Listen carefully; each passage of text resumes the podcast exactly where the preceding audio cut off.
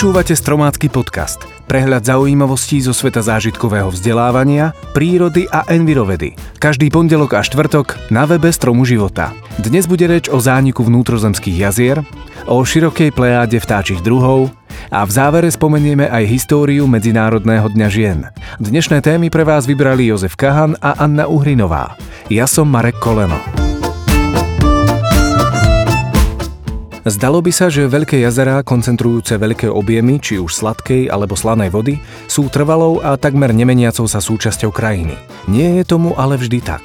V posledných desaťročiach sledujeme nápadný trend ich rýchleho ústupu, a to nie len v suchých oblastiach trópov alebo subtrópov. Preto je na mieste otázka. Zanikajú na Zemi vnútrozemské jazerá? Do roku 2014 veľká časť pôvodného Aralského jazera prakticky vyschla. Stalo sa tak prvýkrát v modernej histórii tohto jazera. Ďalším smutným príkladom je mŕtve more, ktorého hladina klesá každý rok viac ako o 1 meter. Ak sa nepodniknú žiadne záchranné opatrenia, unikátny ekosystém tohto slaného jazera môže do roku 2050 celkom zmiznúť. Najnižšiu hladinu za posledných 60 rokov má aj najstaršie jazero sveta, Bajkalské jazero, ktoré obsahuje až jednu petinu všetkej povrchovej sladkej vody.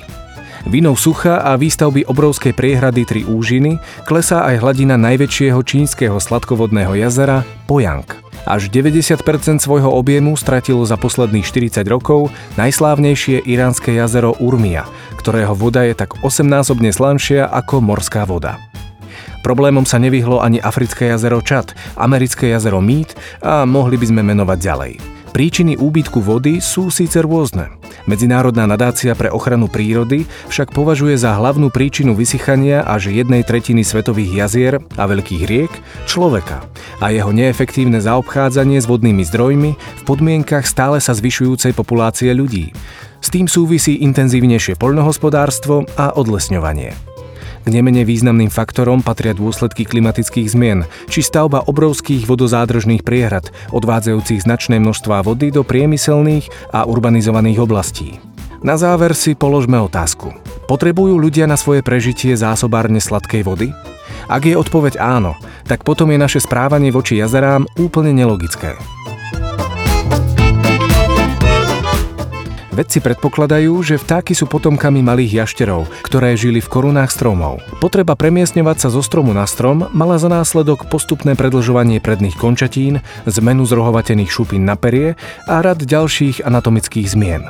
Cieľom evolúcie v prípade malých jašterov bolo, aby ich perie bolo pevné, pružné a najmä extrémne ľahké, čo je prelietanie rozhodujúci faktor.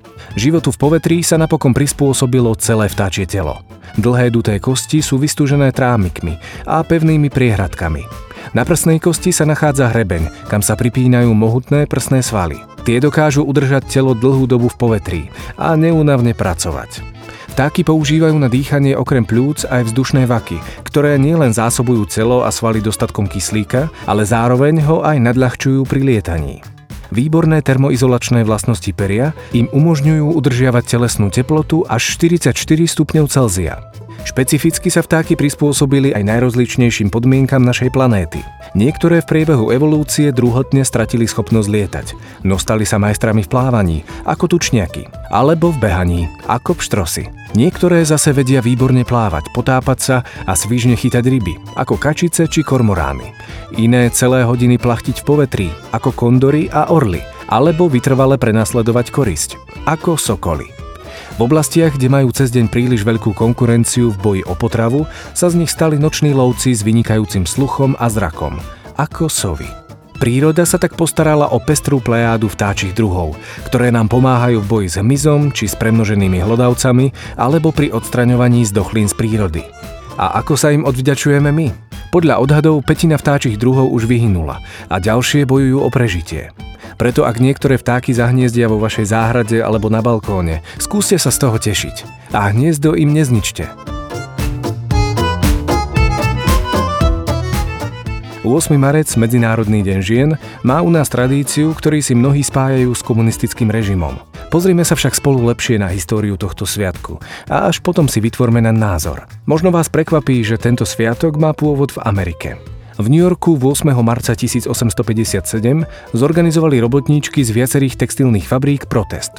Bojovali za zrušenie 10-hodinového pracovného času, proti nízkym mzdám a zlým pracovným podmienkam.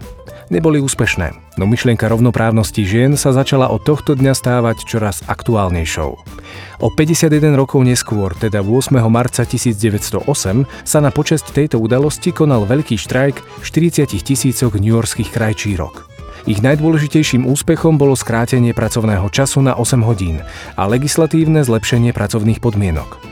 Na prvej medzinárodnej ženskej konferencii v Kodani v roku 1910 sa podarilo nemeckej socialistke Klare Cetkinovej presadiť myšlienku Medzinárodného sviatku žien, vtedy ešte bez určenia pevného dátumu.